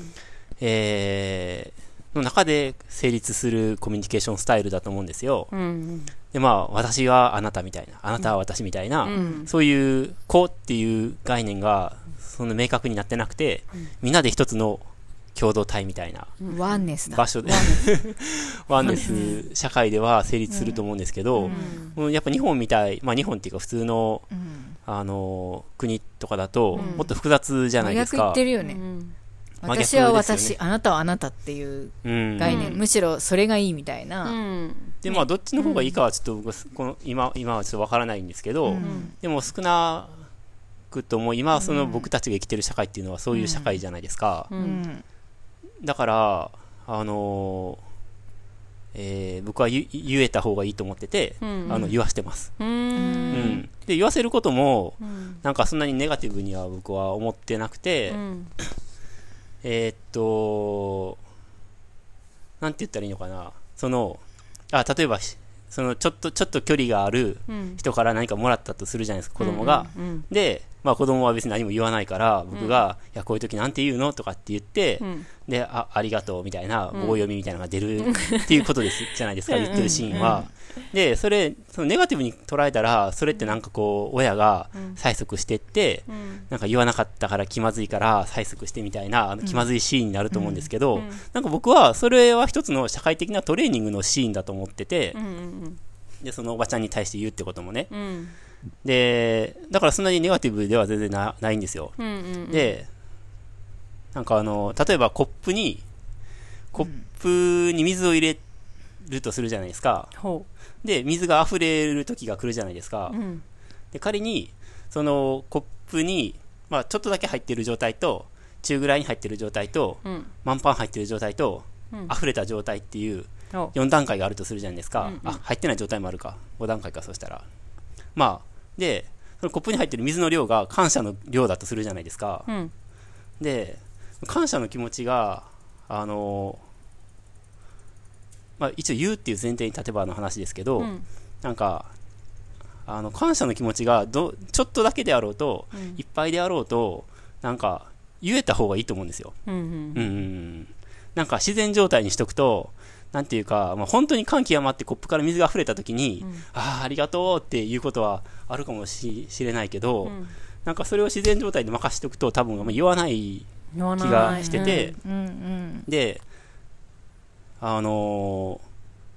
その代わりに別にコップに入ってる水の感謝の気持ちの量が少なくても、うんうんちょちょっとしたことをしてもらったときに、ちょっとあありがとうって言えた方が、うんまあ人間関係的になんか潤滑になるじゃないですか。うんうんうん、うん、で、なんかそれって、こう、うん言うっていうトレーニングをしないと、俺言えなくなると思うんですよ。ほうんうはいはい反射みたいな感じだからねうん、あー僕なんか小学校の時とかに、うんまあ高学年ぐらいかな、中学生ぐらいだからちょっともう結構遅い、うんまあ結構大きい時でしたけど、うんうんなんか親が、うんお母さんがご飯をまあもちろん作ってくれるじゃないですか、うんで別に僕とかも別に何も言わないわけですよ、うんうん食べて、うんまあ、それが普通の味っていうか、うんまあ、そもそもそのいやたさっきのゆめちゃんのアルミの話ですけど、えアルミみたいなうんあるななんて言ってましたっけんなんかアルミ缶みたいなそうそうふーん程度の感じだったじゃないですか、うんだからそまあちょっとすいませんあの関係ない例を持ち出したんでテンションのそ話うね食べたご飯に対して美味しいねとかっていうような概念が存在してないんですよ。おうん。んでも、自分とかだってご飯作っ作るじゃないですか、今や。そしたら、まあ、一生懸命作って美味しくできたら自分的に嬉しいし、うんまあ、たくさん食べたら、あ美味しかったんやなって思ううんうんって嬉しいっていうのはあるけど、もう直接口で、あ、美味しいねって言ってくれた方が嬉しいに決まってるじゃないですうかんそり。ゃそうだでも、そういう概念がないから、んその言わないんですよ。あ僕と親にか、は特にね父親とか、もうお兄ちゃんも別に言わないしうんはい、そういうもん、そういう世界じゃないですかあう。んでも、そのある時、その母親が、あんたは美味しかったら美味しいって言うんやでと。で、そこから結 構て徹底的にっていうか、うんなんか必要に言わされるようになっていって、へーで、やっぱ言うっていうことを繰り返せば、だんだん言えるようになってくるんですよ。うんその、まず概念が存在、発生するし、で言えば親が機嫌が良くなるし、とか、いうことを学習していくじゃないですかう。んで、それはやっぱり、なんか言うっていうことをトレーニングすることで、やっぱ言えるようになっていくんですよ。あ実体験があるんですねう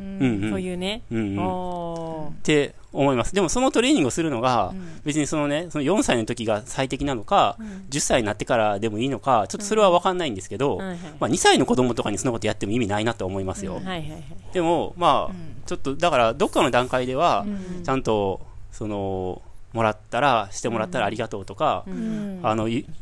言えるようになった方がいいと思うから、言うトレーニングをした方がいいなとは思います。ううんん。うんあ何もやんなかったら、やっぱりね、そうねゆ言えないようになっていくと思います。うんまあねまあその相手の気持ちを想像できるっていううん年齢うんにならなければ、あー多分意味はないんだろうなとは思うんですよ。やっぱり2歳とか、まあ、いつもちろん012ぐらいまでって、でやっぱり自分が中心でうんで、まあ、その自分が中心な状態でなるほど。うん成長してなんかそこを育んでる時期じゃないですかうんうんまず自分を中心に考えて世界を見てうんでいろいろ探索をして自分の感情を引き出してみたいな時期で、んで喧嘩とかも基本的にはもうすごいなんかガとガのぶつかり合い、うんこれは私が使いたい誰のものだろうとみたいな、うん奪うみたいなで多分時期を経てあこれはあの子が使ってるんだみたいのが分かるようになって、自分のものじゃないのをなんでなんか遊びたい時はなんか言わないといけないんだっていう段階に入ってくるじゃないですか、うん多分34歳ぐらいになってくると、うんでもまだそれでも奪うじゃないですか、うん34歳って、うん五六歳かもね。うん、なんかま安定してまだそこでくは、そこまで人の気持ちを想像するに至らない、うのって。うんんえっと、まあ芽で生えきるそのできる時もある芽生え段階ですト。レーニング段階ですよねそれこそ、うんうんあそうなんだって繰り返しこれは取られたら嫌なんだとかさ自分が取られる経験をしてとかっていうのをして、少しずつ少しずつ多分1回で多分理解できないんだけど何度も何度もそういうのを関係性を築くことによってこの人ってこういう気持ちになるんだ自分はこういう気持ちになるんだっていう新しい感情を知って、まあ、年長さんとかね小学校入るぐらいで多分人のそうそれでも人の気持ち分かってないこともあるだろうね だから多分本当の意味では本当にごめんとかありがとうっていうのはそうそうだよねあーでもトレーニングだろうとまあ私も社会ね結構うんでも本当に思った時に口に出せばいいんだよって言ったら大人になっても言わないでしょ言わないよね。ああ、じゃあまあいい年してでももまあ五六歳とかそのぐらいからって感じなのかもね。でも結構もっとちっちゃい時に言わせようとしてますね僕はう。んそうだと思うけど言う言あーう。言ううん。なんかさ言わないともらえないみたいな状況とかあるよそうそうそうそうそう。うんおせんべいとかさ「そうはいどうぞ」とか言ってさうんでもらおうとしたら「んうんん?」みたいなでおせんべいを引っ込めるみたいな ってで「ありがとう」っていう記号を出せばおせんべいが自分の手元にやってくるみたいなうんトレーニングじゃないですかうんそれがいいのか悪いのかしてねうん悪いのか分かんないですけどそれをやってる人は多いですようんねあー僕は別にだからそれ悪いと思ってないんです。うんなるほど。うんうんもうある意味開き直ってるというか。うんううんんはいうんうんなるほど。はい。かる記ちゃん号はとして、あ、私もそんなすごいネガティブなわけじゃないけど、うんでもごめんなさいを言わせるのって難しいなとは思ったりしてるけど、あーごめんなさいよ、もうちょっと難しいですよね、ありがとうちょでっすと、ねちょ。っと難しいようね。ん、こじれてますからね、場が。そうだね。 すでにね。うん、なんか完全、完全にその人がやられっぱなしな状況でもないじゃないですか。大体喧嘩とかってうんお、互両い様方や手出してるでしょ。あーどっちが先に手を出したかっていうぐらいで、うん両方やってるじゃないですか。うん、だからもう自分はやられてるって意識の中でごめんなさいが出てこないよね。子供ってあーだって私もやられたしっていう気持ちの方が強くないうん、あーで、それを主張してくるじゃないですか。うんうんうん叩かれたと。うん。うんでも先に叩いたのはお前だみたいな感じで、うん両方だから2人ともごめんなさいだよって言ってももう自分はやられたっていうことしか頭にないわけよ、あうん、だから難しいよあ、ねね、うん確かにね。まあ、大人がそこに介入しまあ大人はそうだて、ねなんか無理やりお互いにごめんなさいって言わせあって、んなんかともかく形だけつけましたみたいなのは意味ないかなとは思う けど、うん、へそうえねまあでも最初に言ったようなありがとうとか、うん、あの記号として、うん、もう記号として覚えさせるっていうのもありだなとは思いました。うん、とにかくあの、うん私も冷や汗をかくの で、ちょっとこんなに食べてちょっとありがとう言いなよみはたいいはいな。はい。大人がさ介入してない場でさ、うっかりさうっかりっていうかさ子供同士の会話の中で、うんなんか「ありがとう」とか言ってさ言ってる時あるよねたまに、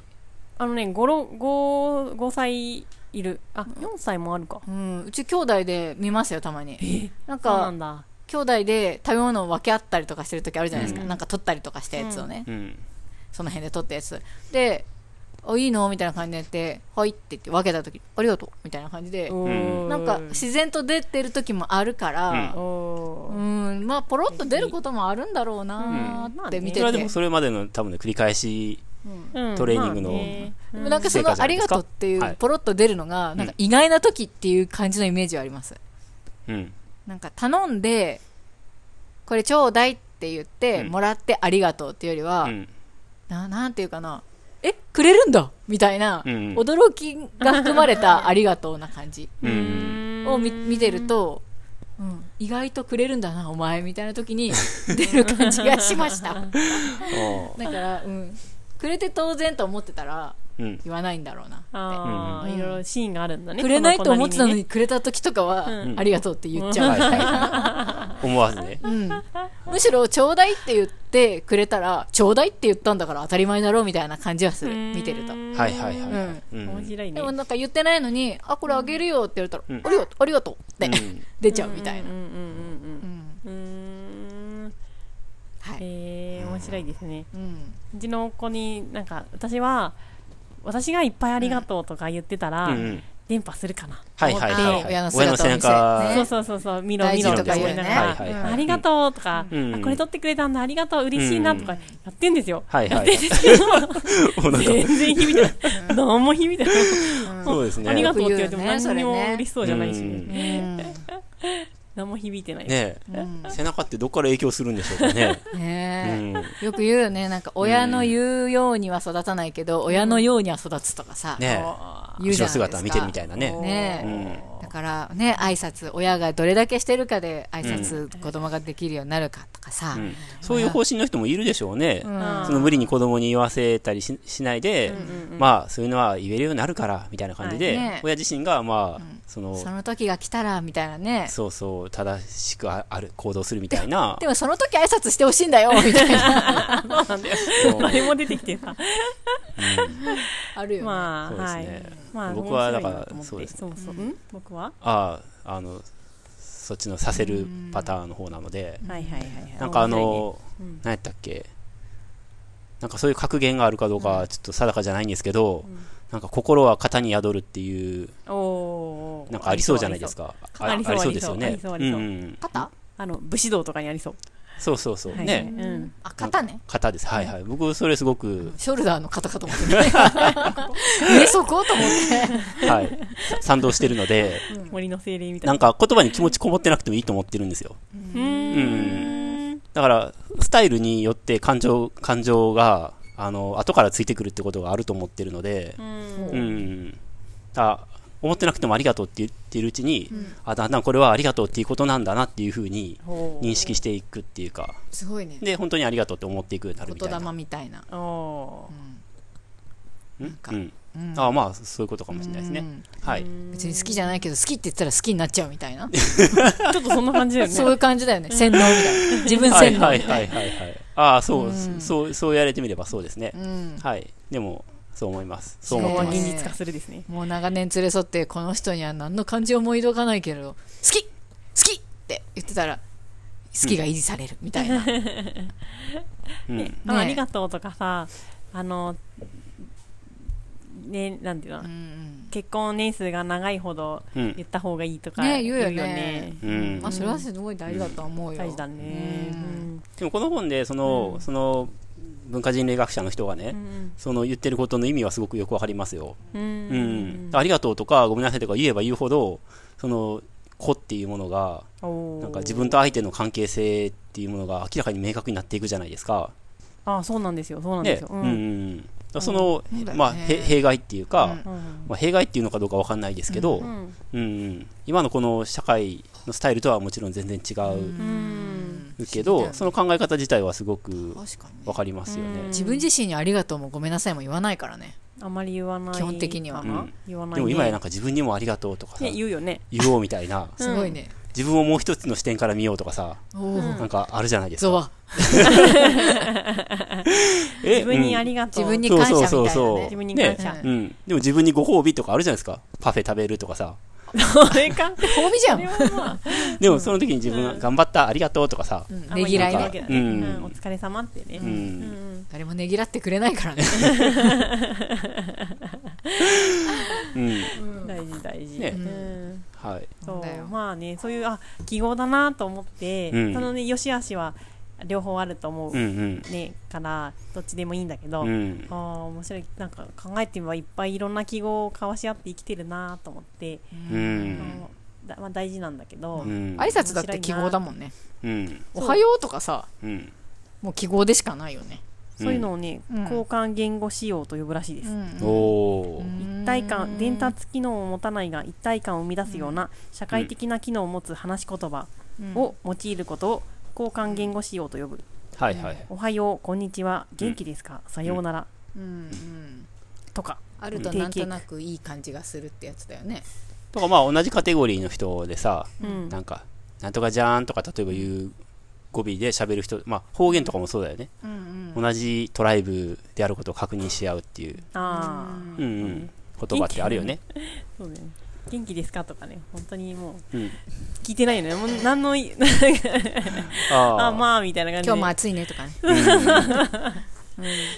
この暑さいつまでとかねうん、そうね。ねえうん。そうまあ楽しまあそういうのもねはい、うん、言葉って面白いですよね今年の暑さ異常だよねとかねそうだねでもそれ、ゆべちゃんの場合、結構真になんか喋って、真に言ってるよね。本当に深刻な問題として言ってるよね。ねえうん。いやあんたはエアコンあるじゃねえかって思いながら聞いてます 暑いねあんたの暑さとこっちの暑さは全然違うんだよって思いながらへいってああ聞いてましたけどああすさんでる。命にかかりますから、うん。はいまあそんなところです私の雑感はい。は。はいはいいはい。はいはい面白いのでこの本、面白いうーん半分ぐらい面白いうん。途中そんなに面白くないところもあったうんけうど、ん。まあまあなんか違う視点という意味でうん。面白かった、あのーパパラギって本あるじゃないですか、はいはい、ありますね。なんかうん初めて文明を見た首長ついやびのフィクションかもしれないっ演てやつ説ねみたいな、そうそうそうそう、うんあれみたいな感じ、ああ、はいはいはい。全然文明を違う視点からうんうん。捉え直すみたいな、ううんん。ところでうん。そういうところに僕まあまもあね、行ってみたいなっていう気持ちはね、ずっとありますよ。行ってみたいですねへうえん。うんで、暮らしてみたいなって。ああ文化人類学者みたいになっていや、じゃなくてえ、ただ普通に普通に。あ普通にはい、普通に調査するんじゃないですよ。はい。んただそこ一員になって。生活を、ううんはいはいん。はいはいね。ああうん。いいですねうん。 プランに行けばできますよでも僕にはほら、家族と妻い子うがものが農場というものもありまして。あ農場というものはねい。いろん今なさ社帰って会きにたらさ、ありがとうもごめんなさいも言わなくなってさ なんか貸したもの壊れて帰ってきたみたい なね大変だねう。うんんバサンバサンその社会にはその社会の記号やらうんルー生ル。き方やらうんありますからね,、うん。まあ、一人で子として生きてない限りそこに埋もって生きてる限りはやっぱり、別にね従えとは言わないけど、うやっん。ぱその中での、うん、お互いに、ね、生かされているため、ね、生きてるためにはなんか必要な記号っていうのはあるんだろうなとはうんうん思いますよね。僕たまに農場のスタッフとかうんっていうものが、まあ会社とかっていうの、まあ会社、会社、会社っていうのは一つの、例えば会社名があるじゃないですか。うんで、あのーまあ、法人格って取ると思うんですけど、会社だったら。で、あのーほ法人格って、えっと、法的に人格があるって意味じゃないですか。うんうんうん。で、本当には人格って会社だからないんですけど、会社っていうのは人間じゃないからね。でも、その、例えばカルビーっていう会社があったとしたら、カルビーっていう会社にその人格を法的に付与するっていう意味で、うん法人格っていうことじゃないですか。うんなるのかなで、カルビーっていう会社には、カルビーっていう会社のフードとか、まあなんか、企業文化みたいなのがあるじゃないですか。カルビーね。カルビー。まあな、どこの会社でもいいんですけど、カルビイズムね ポテトチップスとかの会社ですよ。うんカルビイズムとかあ、カルビーズム。はいはい札はい。幌ナイズとかなんかあるよねありありそうですよね。あなんだイうズムのん、でまあまああまり巨大な企業なんでちょっとそこで働いてる人のことは分かんないんですけど、なんか農場のスタッフとかも5人しかいないじゃないですか、うんでなんかこのまあその会員さんとかももちろんいますけど、んでも現場で回してるのはまあ5人でやってるじゃないですか、うんでみんなそれぞれまあ分担してそれぞれの担当してるところをまあそれぞれでやってるけど、この5人で一つのなんていうかなこの巨大ロボットみたいなうん合体ロボットあるじゃないですか、うん5個ぐらいのパーツが合体してうんうんそれで一つのロボットを動かすじゃないですかあの、うんレンジャー系のやつ、うんうん話が飛んでますけどうんなんかそういう気分気分気分になることはありますようーんうん、うんうんうんイズムですまかあ、そういう気分っていう気分っていうか、うんあーそうそうそはあはあはううんあまあね、まあ、実質そんなところありますよね。ねうんうんでまあお互いに得意なところとか苦手なところとかを、うんまあ、補いあったりうん補えなかったりしながら、うんまあ、全体として動いてるじゃないですか、うんうんうんその農場っていう外から見たらもちろん個々のねスタッフの顔も見えてるかもしれないけど、まあ農場、まあ、暮らしの実験室ですよねって感じじゃないですか、うんうんうんあそこってこういうとこだよねとか、うんなんか風に見られてるじゃないですか、うんうんうんうんだから中にいる人間の一人の僕としても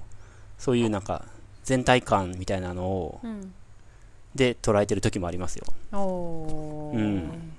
なるほど。まあでもありがとうとか言いますけどねありがとうは結構大事な気がしますね。うんね、日本なんかはさ親しき中にもっていう言葉があるぐらいじゃないですか確か親しいいこそうん親しい間柄だからこそちゃんとそういにううん感謝と謝罪はしっかりした方がいいよみたいな確かむにしろ真逆じゃない、そううねん、そうだよね多分、まあ、親しい間柄だと忘れがちだからそういう言葉が出てんだろうなって、そうだね。ついついさうん言わなくなっちゃったりするじゃない、お礼とか当たり前になって、うんでそうじゃなくて親しい間が間柄だからってうん言った方がいいんだよっていう言葉だと思うんですけうんど、うんそこになんか日本人の気持ちがあります よねうんうんとは思う、まあ、私も割とそっちかなって、うんまあ、どっぷり日本人だからね、うん普段じゃないからね私、なんかよく江戸時代とかのあの時代劇とかでちっちゃい子供がねうんん5歳だか7歳だかわかんないけうどんなんかすごい正座しててん「お父様はい!」みたいなシーンとかあるじゃないですかうんうんなんかすごいよねトレーニングだよ、ね、あんなのどうやったらあんなことが実現できるんだろうかっていつもすごい疑問なんですけどあれ何なんですかあれあれはやっぱ父上母上そうそううそうそ周りとううん罰とか褒美とか飴と鞭なんじゃないですか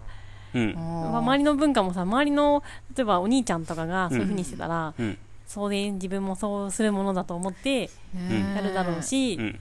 不思議だよねあとまあ父上がすごい怖いとかね、ねまあ、昔はね、男の人がさ家父長制みたいな感じでさ、うんもう絶対権力者みたいなお父さんがね、うんだったとは思うけど、でそれに代わる存在必要ですよねそれに代わるっていうか養育係みたいなうん、乳母じゃななんいていうかウバみたいな人いスパるイアみたいないいますよいねますいます金持ちの家はいそうだよねうん、うんそうそうお母んさんが子育てしないみたいなイメージだ武よ家の家ねだと思いますあるよよねなんかそういううんうんバーヤが大体いますよねでバーヤうにんわがままぶつけて、うんバーヤがなだめてくれて、うんそうだよしねよしバーやの前では結構子供してるよねそうしてるしてるしてる、はいはいはいはおい母さんはただなんか時々会える優しいマザーみたいなイメージやね、ご飯食べる時とか家族でみんなご飯食べてますけどみんな正座じゃないですか映画ですね喋らずにねえ子供すごいそわそわしないんだな子供み私たいも なもうあれ本当ななのどうんでななんんでじでじっっととししててんんののみたいな してなかったんじゃない実はねえだって映画とかじゃんあれはもうた映画っていうかさメディアじゃん作ってるものじゃあーん実はさ江戸時代とかさ昔の子供もさちゃんとそわそわしてさ食べこぼしてさうろうろしてさ怒られてたんじゃないじゃなきゃなんかやってらんないよ子育てどっかではそう子育てしてなかったんかもねうん父親と母親はうん、うんまあそれもあるよねたまにおばあちゃあんとか会うたまにとか一日例えば一回会う上層階級の子供のイメージでしょで普通の武家の家です武家のだからまあうん武士とかでしょ武士ですはいはい農民とかじゃないでしょ農民とかじゃないでかもな農民のさ子供とかもさ、うん時代劇とかださ「なんかたっつぁんかっつぁん」みたいな感じでさめっそちゃれいいは子やんそれはゆめちゃんのあれじゃないですかあの何や ったっけおおししんんの世界じゃないとかもさもうすごいさなんか親に従順じゃん口答えとかしないみたいなうん正座してさ、うん米をかき込んでさ「ほらもういいねばあちゃん食ってけろ」みたいな感じやん、うねでなんさなんよねさもっとちょうだいって奪い合ってるようち洗の兄濯弟洗濯してきてさそうそうそう、ねえうんどうやったらこう絶対絶対嘘だよねそうなってないだから多分美化されてんじゃないそうかう、なんうんでも父親と母親との距離は今よりずっと遠かったんじゃないかね、そうねそ常のにおばあちゃんとかさ母親がなんかんそうだねううんんうん面倒見ててさ、うんね、まあ、父と母うの、んあの上下関係っていうかさ、うんうんもあっただろうし、うんお母さんはちょっとお父様の顔色お父さんのね、うん旦那の顔色を見てとかさ、うんご機嫌を取ってとかさそんな感じのところもみたいねねあっただろうしさ、そういうのを見たらやっぱりこの人には逆らえないって育つのかな。うな、ん。ねうんねそういうのはありそうだよね。え、うんおね父さんすごい怖いイメージ。ねねえ怖いね。ううんん、おしんの伊藤四郎もひどかったよ、あ、そうなん だ。へえ、伊藤四怖郎いなんっだ。ていう。かなんかジャイアンみたいな、へえ。超人としてね感じ悪い、うん、そ人間性にちょっと問題があるからねう、う。んお、しんのお父さんうん。うーん。でも当時はそれが普通だったんだろうね、うんうんう。ーん。そんな感じなんだ。うん、うーん。随分パパラギとは遠いところに。プペンか。プペまン、あプナプランン。プナンとプはラね。ン、プラン。はい。まあ、時代にせよ、場所にせよ、うんいろんな、そういう違う社会があるんだなって思うことそは、うですねまうあ、んちょっと自由になれるというか、そうですよね。はい、うん新しい視点で楽しいなとはそうだよね。はい、思って、そのね、ありがたみも感じるしね、うん今のはい。いいところもわかるしうね、んはい、はい、ありがとうございます。はいありがとうございましたおありがとうございましたう。ああ。んりがとうございます江戸時代もイヤイヤ期とかあったんかなありがとうございます。ありがとうございまなす。んてねもうねね言わなきゃあ、ねそう。だねう。んありがとうございます。すごいよね。うん。はいはい。はい。では、クジラチャンネルではお便りを大募集しております。ポッドキャスト、スポティファイの概要欄にメッセージの、えーリンクありますので、そこから送ってください。今日のね、感想、いはろいいろ。はい、ぜひぜうんひ。うん。ね。なんかタイムマシンあったらしい江戸時代見に行きたいわ。ああー、あー私に縄文時代行きたい。うんまあ、江戸じゃなくても昔の子育てとか見に行きたいわと思っ見た。たいよね。うん今話して。て。う見ん。たいよね。イヤイヤ期あったよね、絶対。人間なら。あるよね。あるよね、そのうんうんいわゆる自我っていうものがさ、うん爆発するみたいな、うん。どんな感じだったんやろうと思って、うんうん。昭和のね、最初の方とか行きたいですね。あみんなでそれぞぞれ行って、それぞれ持ち寄ろうよ、情報。情あ報ー、そうだあ、うね。ん、今さんは昭和初期。はい。私は江戸時代行こうかな、江戸時代縄文時代はい私は縄文で。はいすごい飛ぶね、飛ぶね。 結構飛ぶね。平安とかも気になるね、う部ん屋の貴族うん、あ、貴族はちょっとな。我はみたいな感じで、大変そうんうねなイメージジ。そうだね、うんいろいろ見てみたいですね、うんうん。はいはい。ということでまた来週も聞いてください、はいせーの